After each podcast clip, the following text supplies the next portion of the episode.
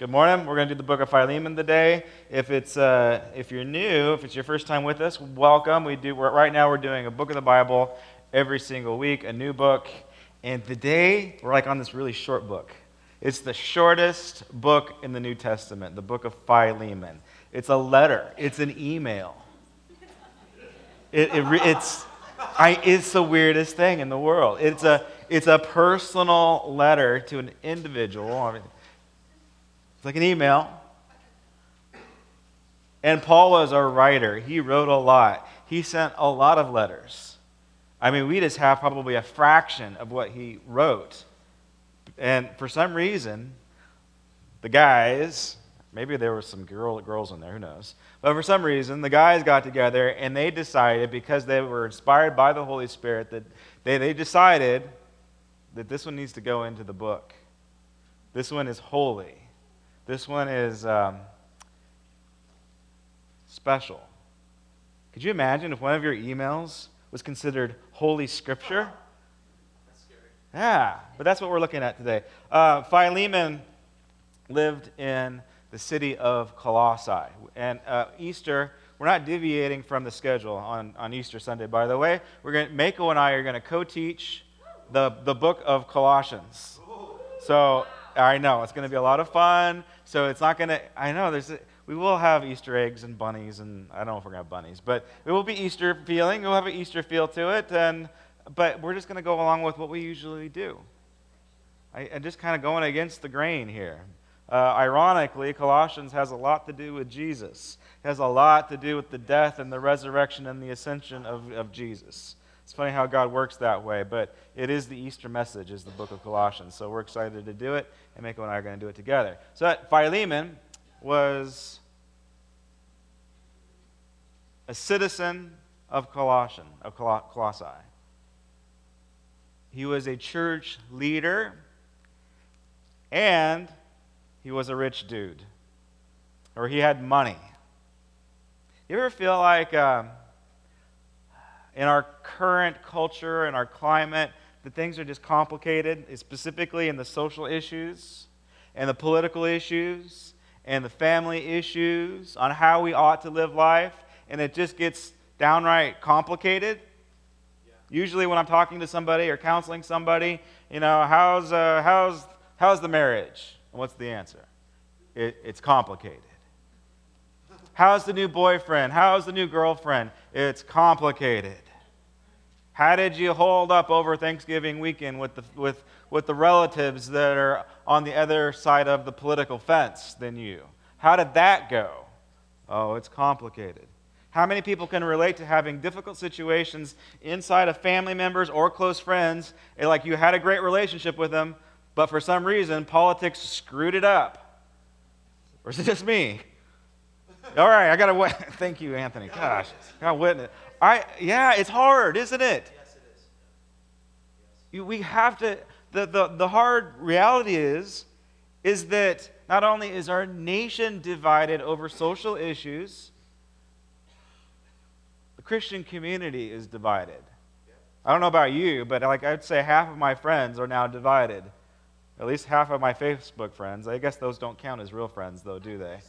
They do. John says they do. I, don't, I think that they're virtual friends. They're not real friends. I know. Interesting. All right. See the millennial, the millennial mindset. They're real. All right. Um, but you see where I'm going at, right? Wouldn't it be nice? I've, I've prayed this prayer over issues that seem to, to be going into the gray areas, like we just don't know what the right answer is.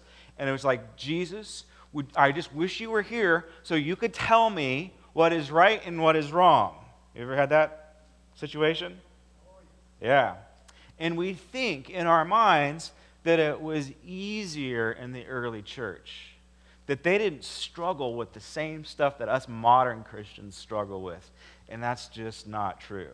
And that is what the book of Philemon is about. Because if you, if you are a person of means in the first century, if you had money, if you had, I'm going to push it even further, if you had the white picket fence, two cars, two dogs, and a couple of kids, if that was you, which is probably a majority of us, If you owned your own home, guess what else you had?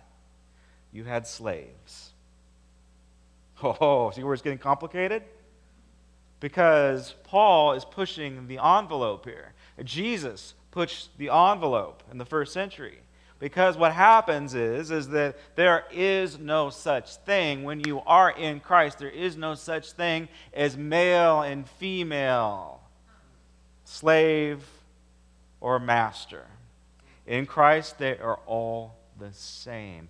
And in the first century, we see uh, just not only does Jesus begin just to change you know, our, the, the perception of ourselves and the way that, that we relate to God spiritually, but he began to change the world, and slavery began to break down with the birth of Jesus. Jesus birthed into our existence, in our history, the destruction of slavery, and it happens really quick in the first century.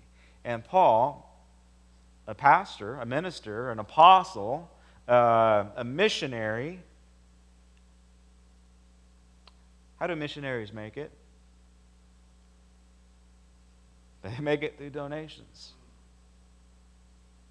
Paul had to make it by making tents at times because the donations dried up. He didn't complain about it, he just got to work. He used his brilliant mind to make it happen, to make the ends meet. Mended some tents, pulled it off, made it happen. But he is like most people in not just in ministry, but most people that are in the humanities or in the arts or uh, in nonprofits of some sort, you, you, de- you depend upon the donations and the goodwill of people. Uh, most of the time, it's just normal people like us, and sometimes it's rich folk. And Philemon was of the rich folk, and guess what? He had slaves. And so, do you see where it gets complicated? You see where I'm going with this? All right, so let's just read the letter. This is a letter that Paul writes to Philemon, and it's a one pager. I think we just might read the whole thing today. And you're going to just, I know, you could just say to your friends, well, in our church, we really get into the Word. We get into the Word. Our pastor read an entire book on Sunday. Yeah. Uh, just, just to Another thing about the early church, because they didn't have their New Testament bound, uh, whenever they said, because it, it, started with them getting into the Word, but it was just a different perspective than what we have. When they got into the Word, they got into Jesus. Logos. Jesus is the Word. So we have to be careful. I mean, I love my Bible. I have to have it. It is Holy Scripture. It is inspired. This is the only book on the planet that is inspired. And although it has words in it, this is not Jesus. That's just hurt your head, didn't it? This is not the Word of God. Jesus is the Word of God. These are our Holy Scriptures. It's our compass, it's our guidebook, it's our love letter from God. We need to understand it, live your life by it. Jesus is the one that died on the cross for the forgiveness of our sins. All right, here we go.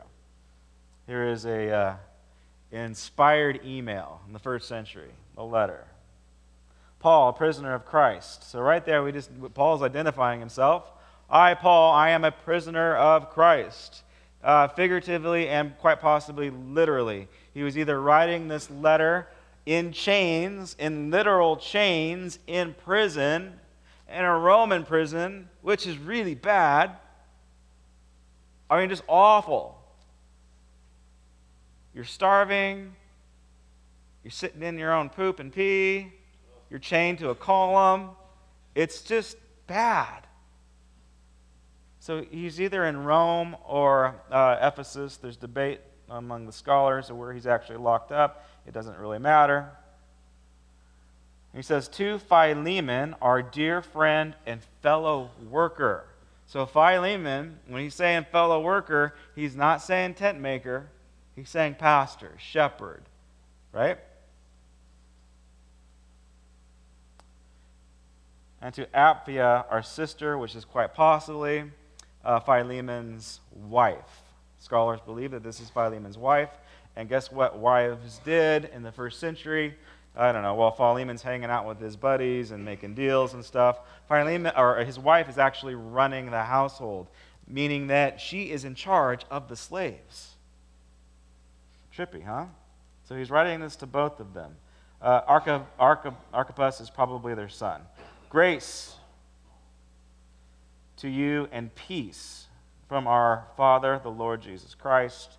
Uh, grace is uh, uh, charismat, charismata, which is Greek, actually, and the peace is Hebrew. So he uses two words to describe uh, where he's coming from. I thank my God as I remember you in all my prayers because I hear about your faith in the Lord and your love for all the saints. Um, do, you, do you guys know who the saints are? We are. This is, this is the complicated stuff. Whenever we begin to talk about the saints, whenever I say, hey, we're going to do a we're going to do an equipping class. We are going to equip the saints. That means the class is for you. You are the saints. And you might be thinking to yourself, oh no, I'm not. Right? God's called us into holiness. And what Jesus did, he says, You are all saints. Crazy stuff. I pray that you may be active in sharing your faith so that you will have a full understanding of every good thing we have in Christ. That's interesting. Kind of off topic, but it's just like an, an addition. That you're active. How many people are feeling a little bit spiritually dull? Like you're feeling a little disconnected from God, maybe? Or your spiritual life is a little hazy? Um, you don't really, maybe you're just confused? this isn't the whole picture, but this could be for you. This could be a word for you today. It was the word for Philemon 2,000 years ago. The reason why you're a little bit dull right now is because you're not sharing your faith. You've been given so much, you're required to give it away. Your love has given me great joy and encouragement. There's that word love again. It's one of the major themes in the book. Your love has given me great joy and encouragement because you, brother, have refreshed the hearts of the saints. So here we see Philemon, a pastor or a worker in the church, a layperson. He is actually engaged in helping other people, he is refreshing people. Um, I, I kind of skipped over this, but uh, back in verse um, 1 or 2, he says, uh, To the church that meets in your home. This is the first century. Christians met in homes. And the Christian community was growing in large number. And the homes that, that the ancient homes, or the, in, this, in this world, that could hold a church, well, they were very large, probably the size of this room. Their, their courtyard or their amphitheater. Go to the Getty Museum and you're going to see the villa, the Roman villa. That's probably what Philemon's house looked like. And so he was able to throw a big party each and every Sunday where he gathered the saints together, and he was most likely the head of this church.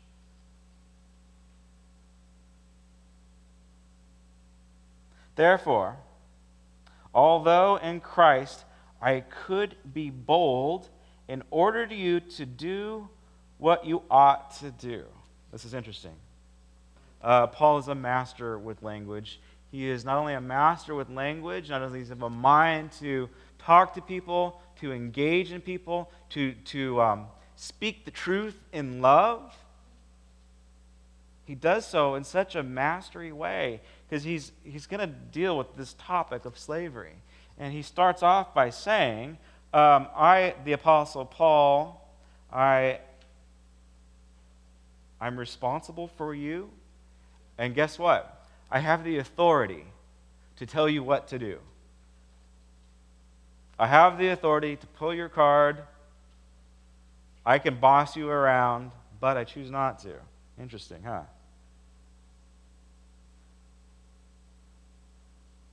Could be bold to order you to do what you ought to do. Yet I appeal to you on the basis of love.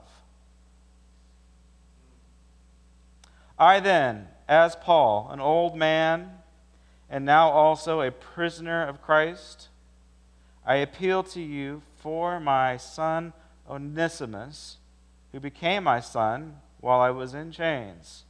Formerly he was useless. Underline that word useless. Formerly he was useless to you. Why is he useless? I'll tell you in a second. But now he has become useful both to me and to you. Here's the irony. Here's the master wordsmith at, at work here. Onesimus translates as useful, as valuable, as um, profitable. That's the, that's the translation of this slave's name. His name means profitable, useful, valuable. And right now, he is not valuable to Philemon because he ran away. I am sending him who is my very heart back to you. I would have liked to have kept him with me so that he could take your place in helping me while I was in chains for the gospel.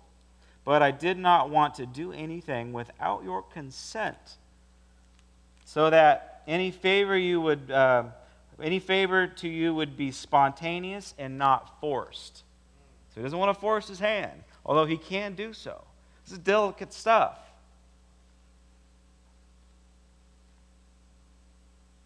Perhaps the reason he was separated you for a little while was that you might have him back for good. Here we go. This is fun stuff. No longer as a slave, but better than a slave, as a dear brother. In other words, a saint. He is very dear to me, but even dearer to you, both as a man and as a brother in the Lord. So if you consider me a partner, so this is huge stuff. This is Paul saying, if you consider me a partner with you in the gospel, you need to pay attention. If you consider me a partner, welcome him as you would welcome me. If you have done anything wrong or if he owes you anything, you charge it to me. I, Paul, am writing this letter in my own hand. I will pay it back. Not to mention that you owe me yourself. We don't know exactly what um, Philemon owed Paul, but it was considerable of some sort. Maybe Paul led Philemon to the Lord. We don't know. I do not wish, brother, that I may have some benefit from you in the Lord. Refresh my heart in Christ. Confident of your obedience, I write to you knowing that you will do even more than I ask. That's kind of a little bit of pressure there. But for the most part, he is saying you need to do this with your own free will.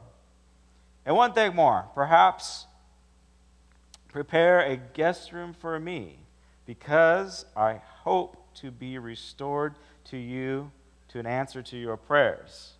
I hope I'm going to get out of this prison someday. Isn't that kind of cool? We kind of miss the nuance of stuff. When was the last time you were, I mean, well, last time you were, if you're in prison, don't raise your hand. But when was the last time you were a prisoner of your own soul? When was the last time you were down in the dumps? When was the last time you felt like there was no way out? Did you have hope? Paul is down in the dumps. He feels like, like literally there's no way out. He's in literal chains, yet he has hope that he's going to get out. And, he has, and his further hope is he's actually going to go and hang out with Philemon. I'm going to go stay at your house. Make, get, get ready. Go ahead and I have no idea when I'm getting out, but go ahead and prepare the bed anyway. Isn't that interesting? It's a mindset, folks. It's a mindset that we have to have. It's a positive mindset.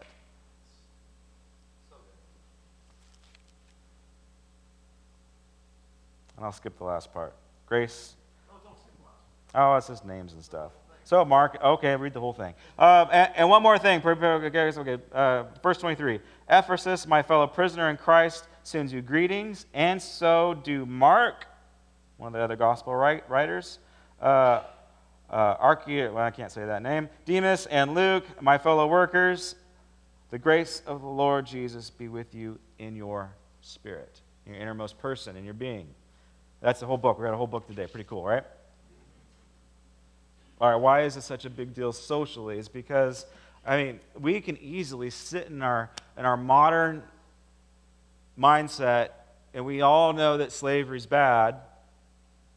And it's really easy for us to judge the first century slave owner. It was, it was, it was a ingrained part of society. Over half of the population were slaves. Crazy, right? There were different levels of slaves. There were cheap slaves that cost, uh, they say 50 denarii. I don't know what, how much a denarii is. I don't know, 100 bucks, whatever. So there were, there were cheap slaves, 50, 50 bucks. But the educated slaves were 500 denarii. So there's the, there's the margin between the types of slaves that you could own. Onesimus was an educated slave. We get some more clues from Colossians. He, he was, they viewed slaves as property, as chattel, not cattle, but chattel, meaning that they were, they, it was like money to them. It was currency. You traded in people. And for this brand new Christian, uh, Paul is saying, look, this is going to be very hard for you. You are a person of means, and deep down inside, you know what is right. You need to let the slave. Actually, he doesn't say go free, though, does he? You need to accept him as your brother. What else is actually implied? Not only did Onesimus run away from Philemon, he stole something from him too. Did you catch that part? If he's done anything, if he's taken anything from you, credit it to my account. So that's being implied. So Paul knows something. He's been hanging out with this kid. He's been mentoring this kid, probably in, in prison. I don't know, we don't know the exact details. But he's saying, if he owes you anything, credit it to my account. Do you realize how difficult this the circumstance is? This social condition? Not only is it a human rights issue, like this is the guy's very well being. This is probably the most, this slave outside of his estate is his most valuable possession. And Paul is saying, you need to accept him as your brother. Not just free him, but you need to do ministry with this guy. All right, let me help. This isn't, this isn't going to translate well, but let me just put it into a perspective for you. Because the world, the ancient world, ran off of slavery. That's how, that was the economy. That's how the wheels turned. That's what gave them the ability to go to the theater all the time. Um, I don't know. It depends. Like if you're working at McDonald's, you might think that slavery is real today, right? We don't have institutionalized slavery. We do have a big uh, discrepancy between the wealthy and the poor. I don't necessarily want to address that today. But what I do want to say is okay, just look at the situation and how difficult it is. How would you like it if I came, like right now, right here and right now, I told you that cars they're bad for the environment. They're expensive. They're a luxury. We don't really need them. You guys can ride your bicycle to work. They're evil. They pollute, our, they pollute the environment. I mean, people make these, these, people make these, things, these claims, right? And maybe they're justifiable. Maybe they're true. I don't know. This is an illustration. So, how would you like it if I said, today, Christian brothers and sisters, you will give up your cars for the Lord because it is the right thing to do. that would just completely turn your world upside down, now wouldn't it? Because our, this is a, California is a car culture. Our very culture, our very economy rests on our vehicles. Could you imagine that? That is what that's why this letter is so amazing. Because Paul is asking the impossible about Philemon. You know what's really amazing about this? We don't really know the rest of the story. This is all that we get. But here's the thing the letter gets published. There's only two things could have happened. One, Philemon did it and said, Here is my letter. Here is my testimony. Uh, how many? Well, if you own your own business or if you are a general manager, what happens when somebody steals from you or steals from the company? Do you allow them back? Do you say, it's okay? Not only am I going to give you your job back, I'm going to give you stock in the company. We're going to take communion in a few minutes. Um, communion is an interesting thing. Uh, it starts off in the first century. You know, Jesus models it at the Last Supper.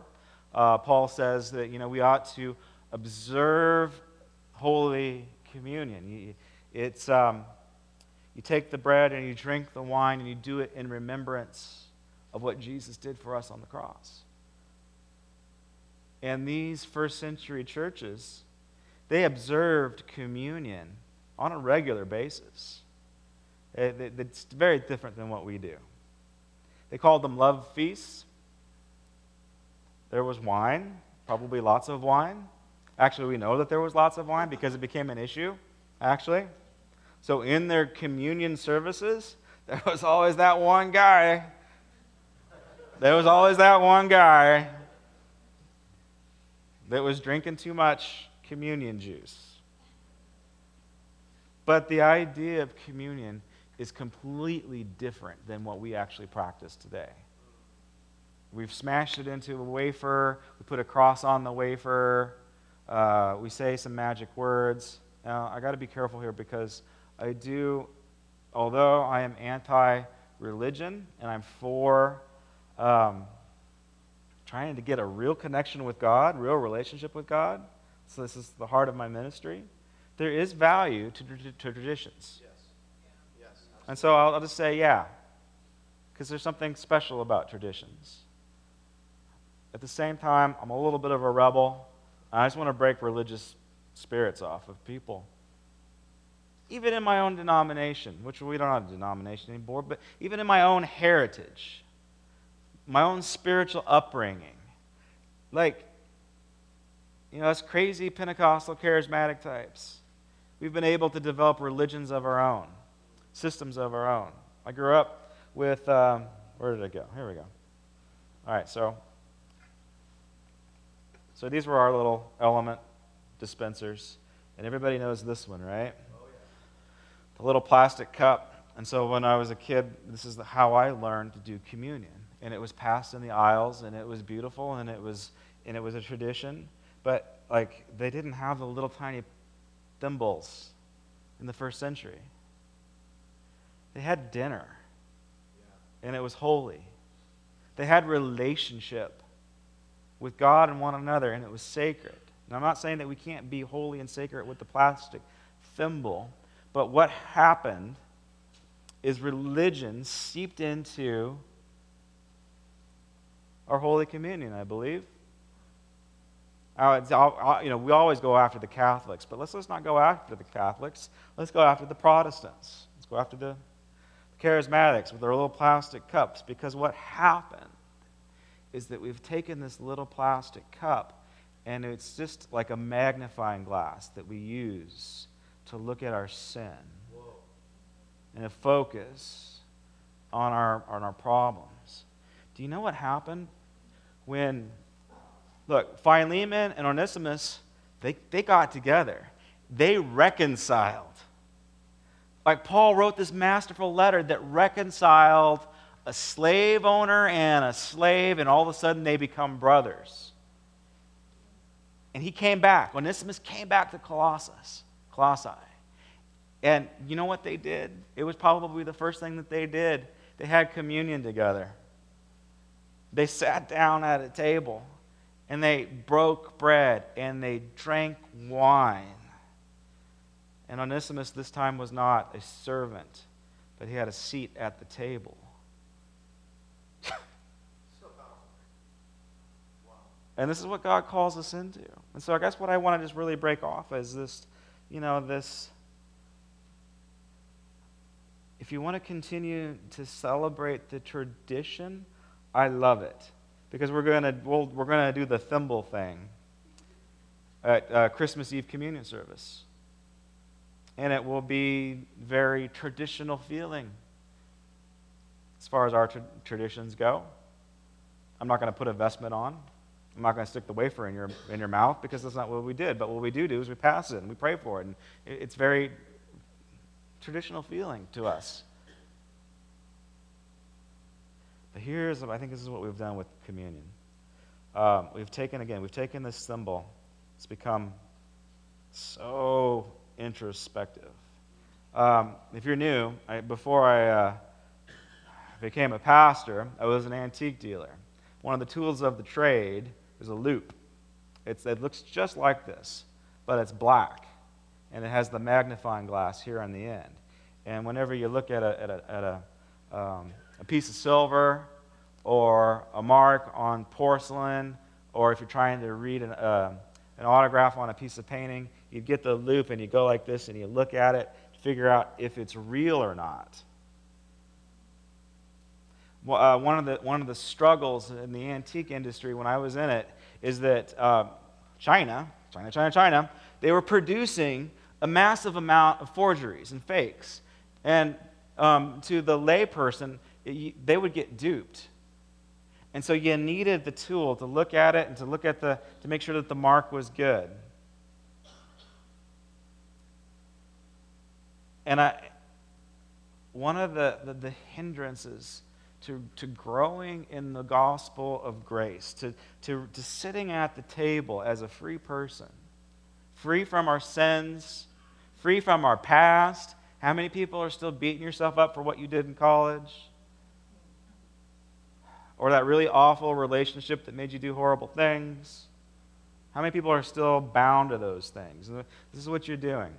You're, you're taking, you're taking this, this magnifying glass and you're just looking at a specific mark on your life and you're magnifying that mark and you're focusing only on that. Paul says when you take communion, you ought to examine yourselves. The cross is a, is a could easily be our thimble. And when we repent, see, godly repentance is momentary. Do you see? Godly repentance is momentary.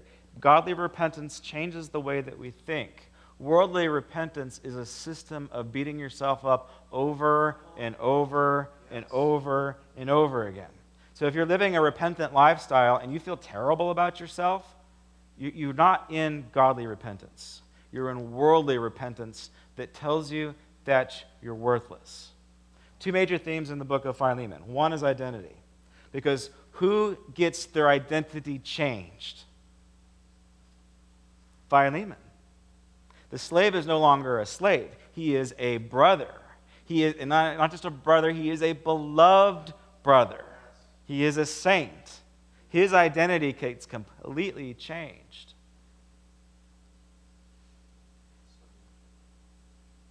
And I don't know if you caught it, but the other theme, the other message of Philemon is the gospel of grace. So not only is Paul writing this letter, not only is he bringing two people together, he's actually acting like Jesus.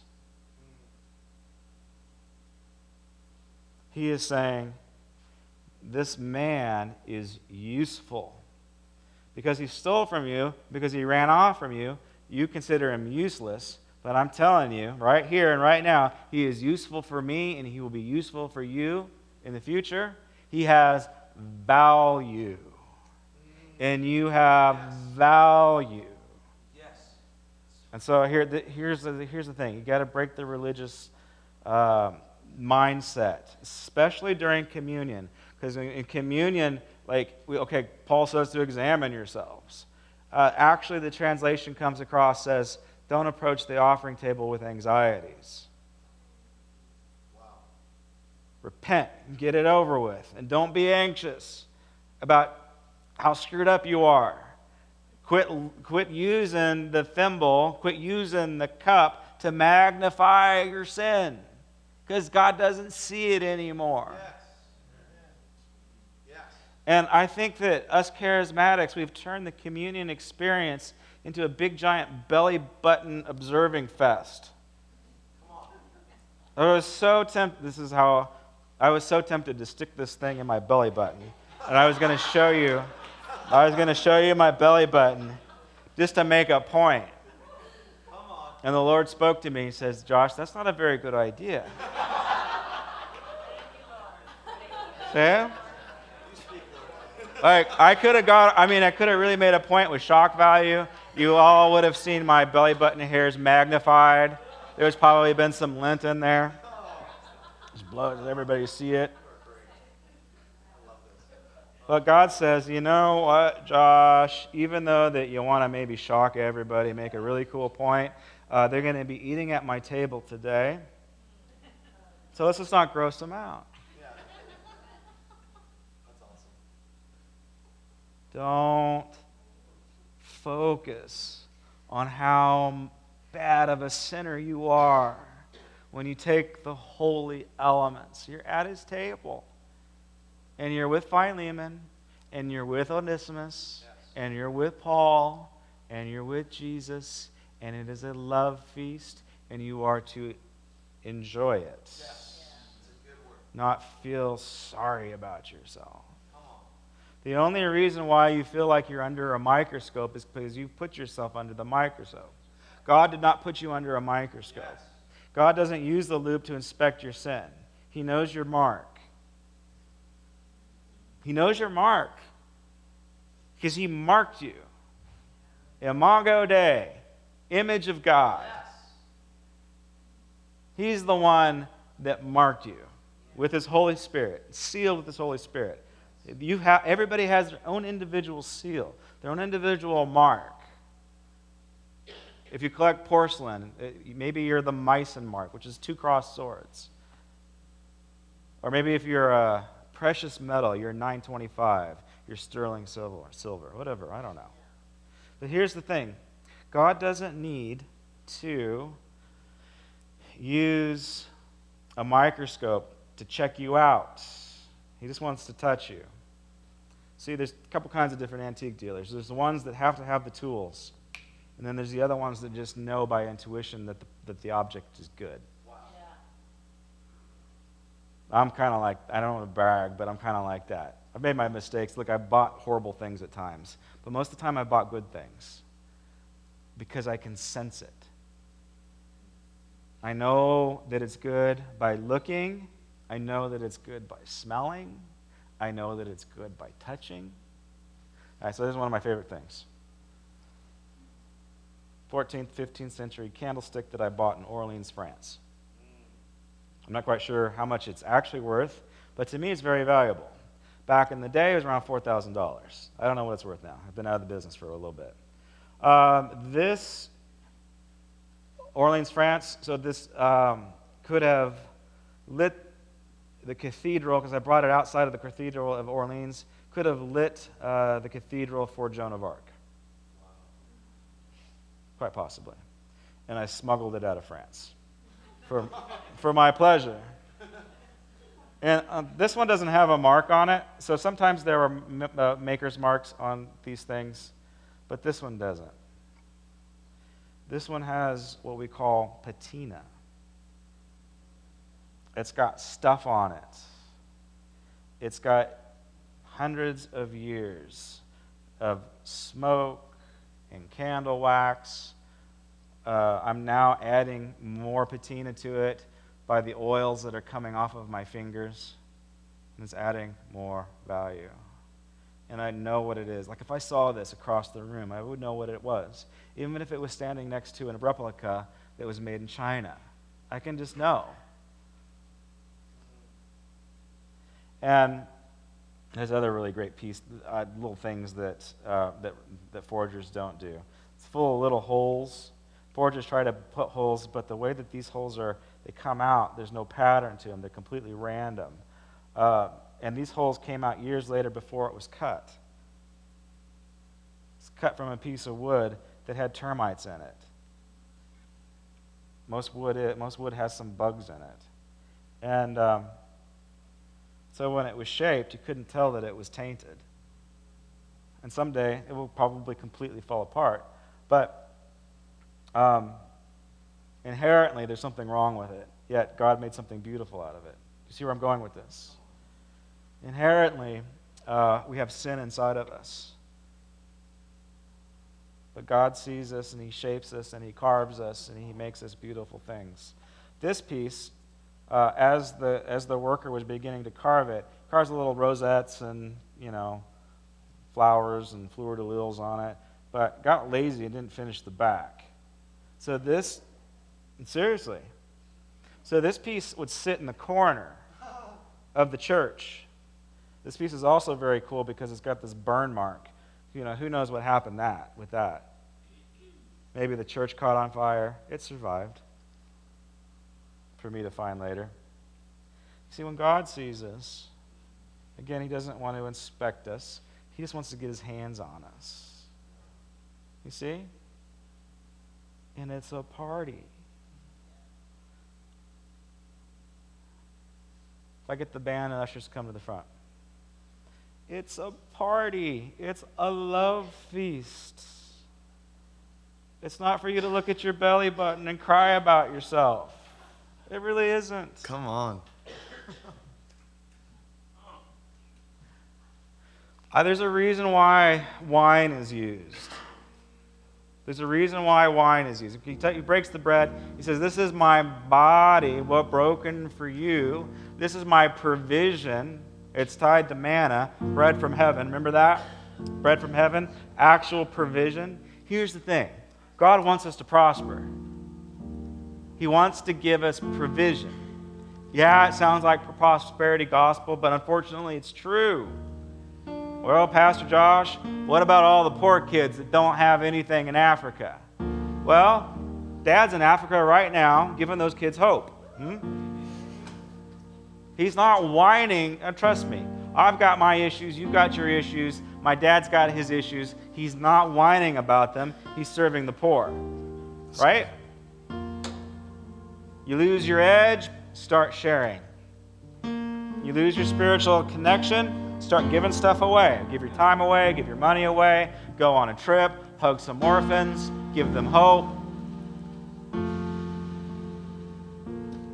So he says, This is my, bed, my, my body broken for you. This is the bread of life. This is the provision that you need. And then he says, This is my blood. By the stripes on his back, we have been healed. By the shedding of blood, we have the forgiveness of sin. And I think maybe we all understand that in this room. But here's the thing he uses wine.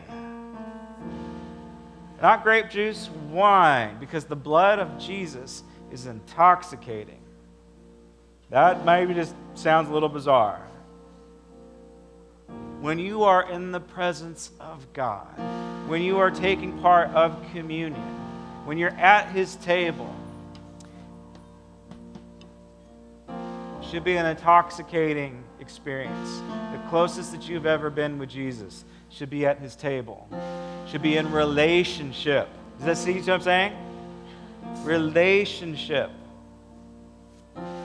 Enjoying the food that's on the table, the spiritual food that's on the table, enjoying that. So let's stand. This is how we're going to do it. We're just going to continue just to enter into prayer. We're going to see what God does. In the back, so this way no one can see you. We're not going to pass the elements today. But in the back, um, there's bread, there's, there's cups for the juice. It's not wine because we, we uh, minister to alcoholics in this building. So we don't do wine anymore. We made that mistake once. Um, and you just take the bread, you dip it in the, in, in the cup, and you just receive it. And you're just going to do it on your own time during this last song of worship. How, whenever God speaks to you, it's like Paul. I am not going to force you to take the elements. Do so on your own free will. Do so when God moves on you. In, and enjoy his presence. Have fun with this communion with God. Have fun with Jesus today. That's what it's for. He has reconciled us back to the Father. We were runaway slaves. We stole stuff.